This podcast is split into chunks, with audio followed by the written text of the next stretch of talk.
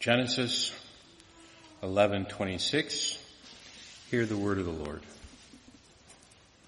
When Terah had lived 70 years, he fathered Abram, Nahor, and Haran. Now these are the generations of Terah. Terah fathered Abram, Nahor, and Haran, and Haran fathered Lot.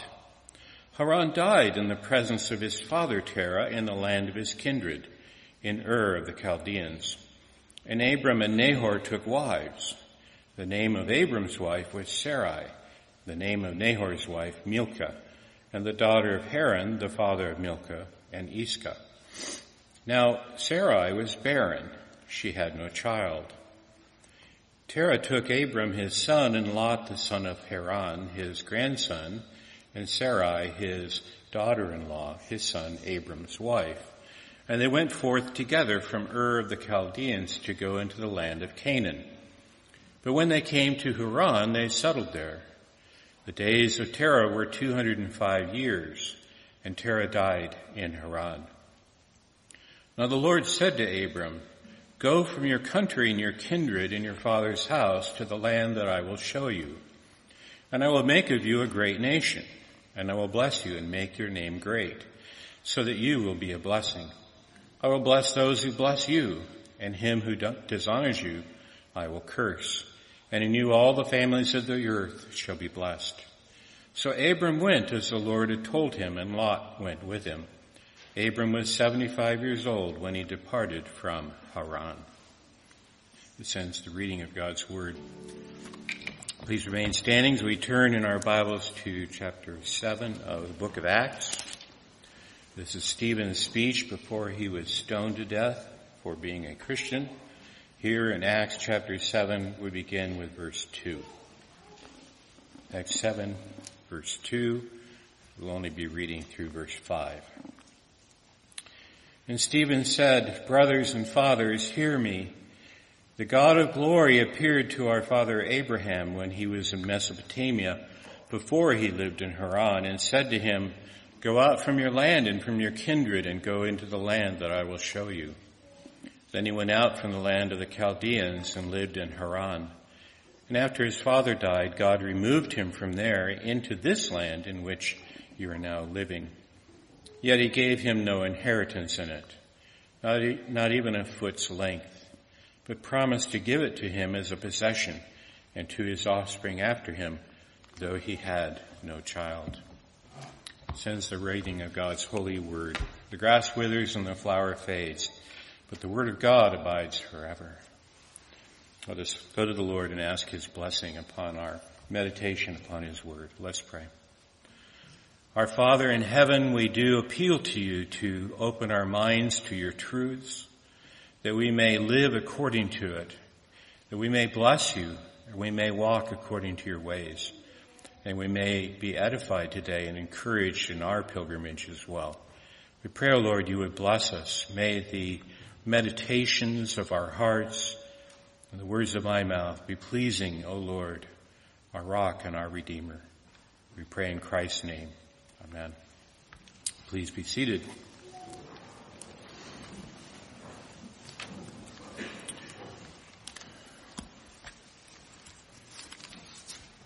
So this is a series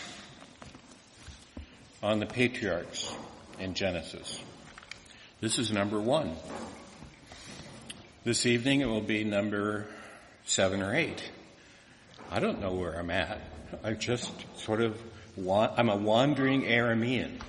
We're kind of just wandering around the patriarchs. And this is just one of those places in the Bible that sneaks up on you with its charm and beauty and the, the message which is so encouraging and yet it looks so ordinary. Everything in this passage in chapter 11 looks really rather ordinary. This is just normal life. And then it isn't. This is normal life and then it becomes not normal at all. It becomes quite extraordinary. Um, and that's kind of the way our lives go. We live ordinary lives. You shouldn't be troubled by that, You shouldn't be praying for the Lord to appear to you. He's already appeared to all the people he will until that last appearance when our Lord Jesus comes for us. But instead, he'll speak to you from his word. Uh, as we meet together and as you hear the word proclaimed, he will speak to your hearts. Maybe sometime, uh, maybe often, the word will just be impressed on your heart. Its message will be clarified for you.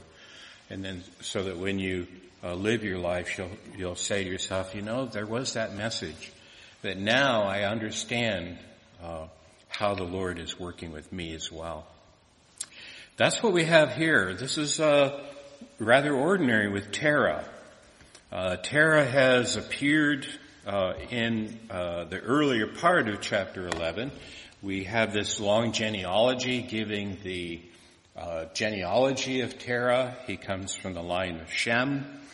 Uh, and it kind of ends with Terah, and we kind of pause in this unfolding generation after generation, ending with Terah, and then we pause a little bit with him so that we hear more about Terah, particularly in verse 26. And notice all the repetition that you get here.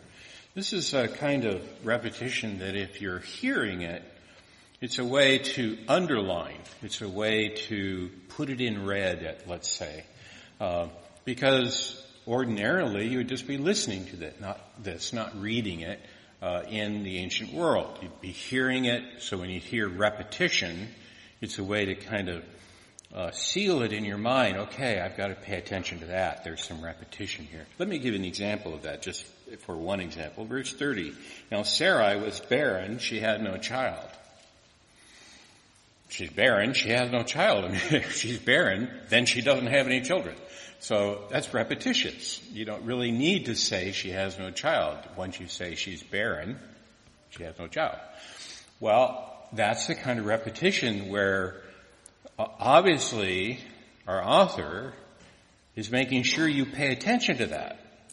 This is an important point about Sarah. Notice it's right up front too. The first time we hear about her, oh, she's barren, has no child. This is going to become a big part of the story as the uh, Genesis narrative unfolds from this point on with Abraham.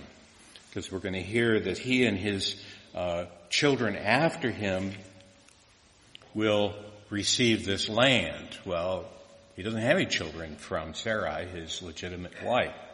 So how is that going to happen? That's what we immediately start wondering. But this is really at the beginning a story about story about Terah and about Terah's journey with his family. So this journey uh, really appears quite normal, kind of an ordinary story about uh, people moving, and you know, people move occasionally. I know that's kind of funny to me. I haven't moved in a long, long time, and now we're putting the house up for sale, and it's really different. I feel like a wandering Aramean, I have to tell you. But, you know, we trust the Lord that this is uh, in His will and we are following His leading in this. So here Terah left the land of his kindred. This is, this is how that goes. It actually appears also in Acts 2. Look at uh, chapter 12 verse 1. Go from your country and your kindred. This is, this is actually repeated several times uh, uh, in the Genesis narrative, and it was also stated in Acts 7. The land of his kindred is Mesopotamia. So it was known back then as Sumer sometimes. It's, uh, uh, actually, if you were to look at a map, it's southeast of Babylon. So you're, you're really pretty far down. So the Fertile Crescent goes like this, actually goes all the way to Egypt over here. The Fertile Crescent starts in Mesopotamia down here. Uh, looking at the map from your direction, by the way, I'm doing it backwards from my direction. So you're, you're down in the east here, the southeast, and you go this Fertile Crescent all the way down to Egypt. Uh, and that's where Abraham and his kindred are. They're in Ur of the Chaldeans down here. And then they set out to go around down to Canaan. Uh, and so Terah is taking his family, not all of them, because not all the kindred go, but it says in verse 31 that he intended to go to Canaan. And then he ended up in Haran. Now if you start down here and you're going to Canaan, it's, you follow the river, the Euphrates, uh, and you can follow it around for a while and then cut over to the northern part of Syria and then drop down to Canaan. Uh, the problem is you you go around like that, and if you're going to go to Canaan, you don't go up like this to Haran. It's several hundred miles north of their route. So they're going around like this, and then they take a jog north to Haran, which is up here. It's actually north of Syria. It's pretty far north, actually. Uh, and so this is kind of a surprising development. And the question arises, and many people have wondered about this, uh, if he intended, Terah, taking his family, if he intended to go to Canaan, why end up in Haran? Was he disobedient? Now, that would imply that Terah knew he should go, the Lord had commanded him to go to Canaan. And instead we're told he intended to go to Canaan. We're not told that the Lord said go to Canaan. That's different. And so for all, and here's how this works. You don't want to impute to people knowledge that they don't have. It, unless we're told that the Lord said go to Canaan, and then he didn't, unless that happens, you can't assume the Lord talked to him. What we're told is he talked to Abraham, Abram, and not to Terah. So Terah is setting out for Canaan, but in the ordinary course of events, he ends up in Haran. I don't think there is any sin involved. When you're looking at the biblical text, there's nothing to suggest that Terah is disobedient. I think it's just ordinary.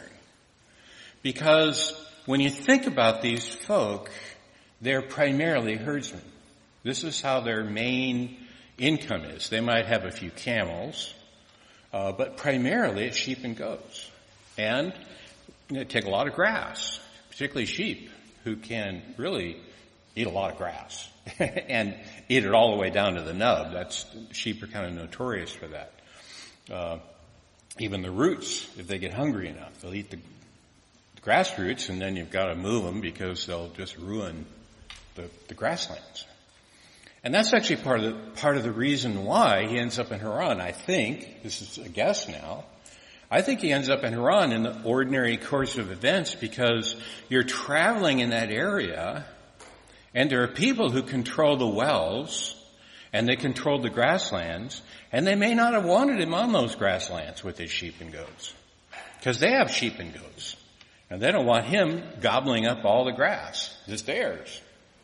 So the way ordinary uh, pasturage goes and the way these herdsmen travel, they kind of wind around because they're following the food for the animals uh, and water. So they are kind of dependent upon the peoples that they uh, camp around, you know, whether they let them use their grasslands at least for a time, and they may have to take a left or right turn to get away from hostile folk who won't let them uh, be in that area. And so they went to Haran probably in the ordinary course of things, hearing that there was land that they could settle in up there.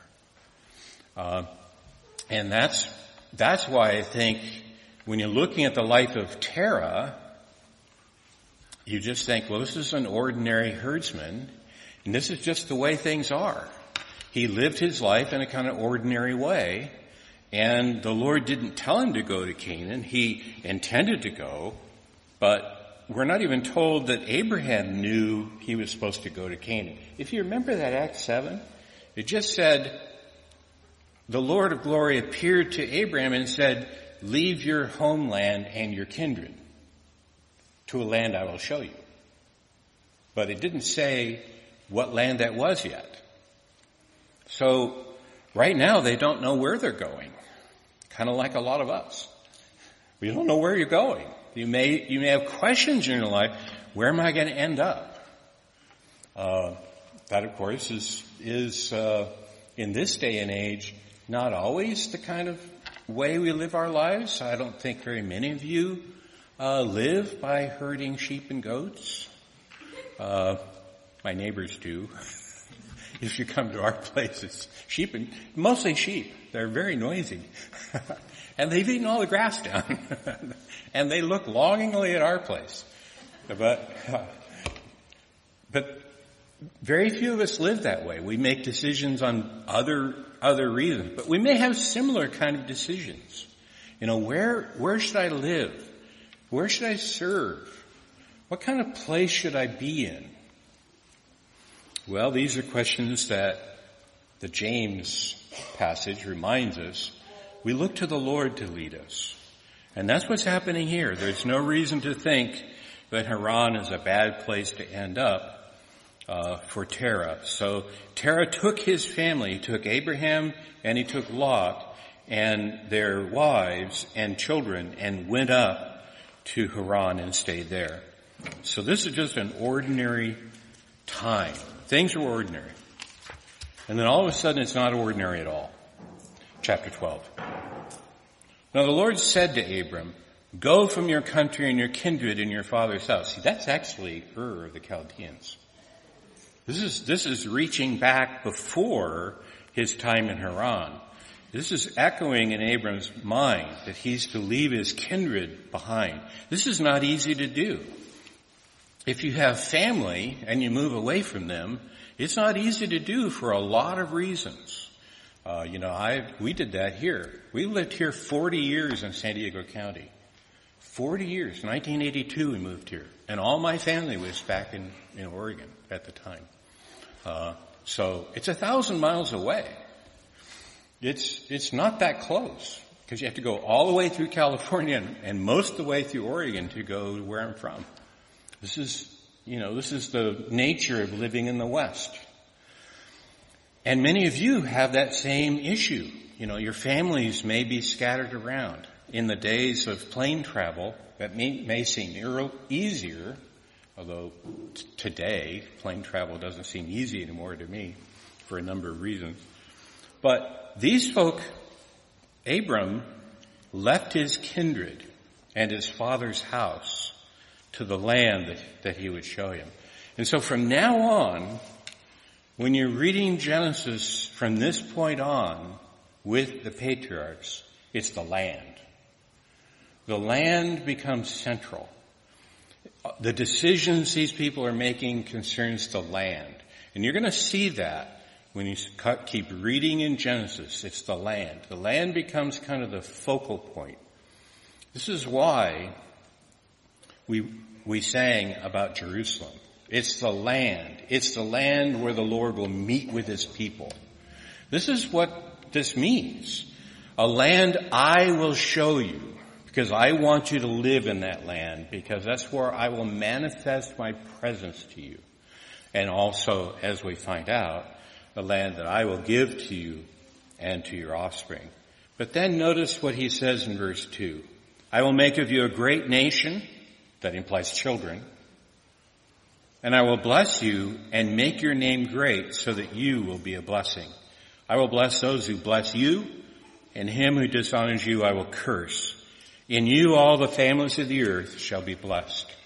That last line is actually picked up by uh, Paul in Galatians in a passage we're going to come back to. That's picked up as the gospel promise in Christ Jesus.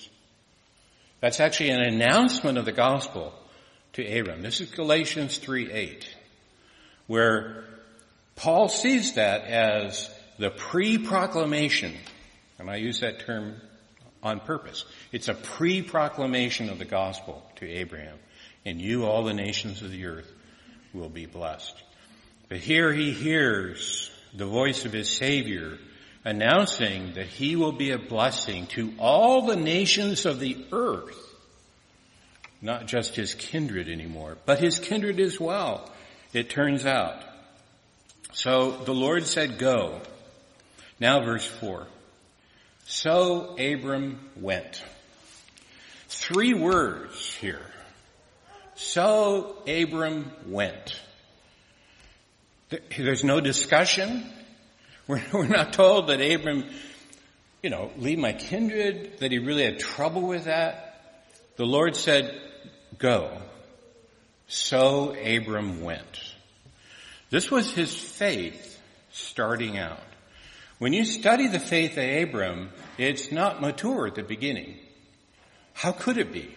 We tend to expect him to be as Father Abraham. He's an old man and he knows everything. No. First of all, old men, I can assure you, don't know everything, being one myself. And two, he's just starting out in his pilgrimage with the Lord. But he started out right. So Abram went. He trusted himself to the Lord in his journey. And he went according to the Lord's command. He obeyed the Lord when the Lord commanded him to go. So this is, this is Abram's faith operating. And the Lord promised to be a blessing to him and to all those who bless him. If you want to see that blessing, I will bless all those who bless you. If you want to see that in Genesis chapter 14 and Melchizedek. Melchizedek blesses Abraham. And then he was himself blessed, Melchizedek. So here is uh, the starting out really of the great family of faith. And yet how is this going to work? We're told twice that Sarah is barren. She has no children.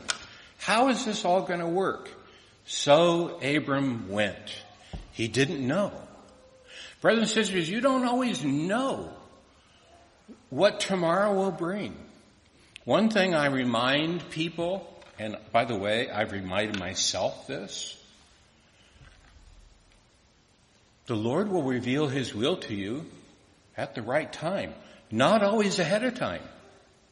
He didn't tell Abram much here. He didn't tell him all the stuff he would do for him. He gave him a good general overview of his favor to him and that he would be with him. I will be with you because I will bless you. And that was enough for Abram. That should be enough for us. The Lord will be with you. That, that is our comfort in our journey in life. The Lord will be with you. Yeah, you may not live in the kind of home you want or in the place you want, but the Lord will be with you. Now it's the place you want and the kind of home you want because that's what makes it worthwhile. That's what makes it a good place. We sang that line in that Psalm 100.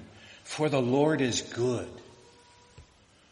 And He's like a shepherd to us. For the Lord is good. You, you meditate upon the goodness of God. He doesn't lie. He doesn't change His mind. He doesn't have bad days where He forgets to take care of you. The Lord is good. And He's good toward you. This is our comfort in our life's pilgrimage. Well, brothers and sisters, as I mentioned to you, this passage just starts the foundation for a great pilgrimage. And it's a pilgrimage with a goal. It's a pilgrimage with a goal that you can start seeing even in that Genesis narrative, but then all of a sudden it explodes in Matthew 1. In Matthew 1, we get really the start the restarting of the human race. Matthew 1 is the genealogy of Jesus. And in that genealogy, it actually starts with a uh, unusual opening. This is the book of the genealogy of Jesus Christ, the son of Abraham, the son of David. This is the genealogy, the book of the genealogy. That's actually a line from Genesis. The book of the genealogy of the human race begins uh, in Genesis we have really a new Adam being founded, a new human race. And he comes from the line of Abraham. You see, Abraham was handpicked to be the ancestor of our Lord Jesus Christ. He was handpicked for that exalted place. And that's his most important accomplishment. So Abram went, and then he becomes the ancestor of our Lord Jesus Christ, who is a son of Abraham. Now, I would remind you, and this is from Romans 4, I would remind you, if you're thinking, well, Abraham's, you know, Jewish, at this time, he was not. He was not circumcised. He was a Gentile. Like me. You see, in Romans 4, Paul says, yeah, Abram, Abraham was a Gentile, so he was circumcised later so that he could be the father of the Gentiles and then the father of the Jews together.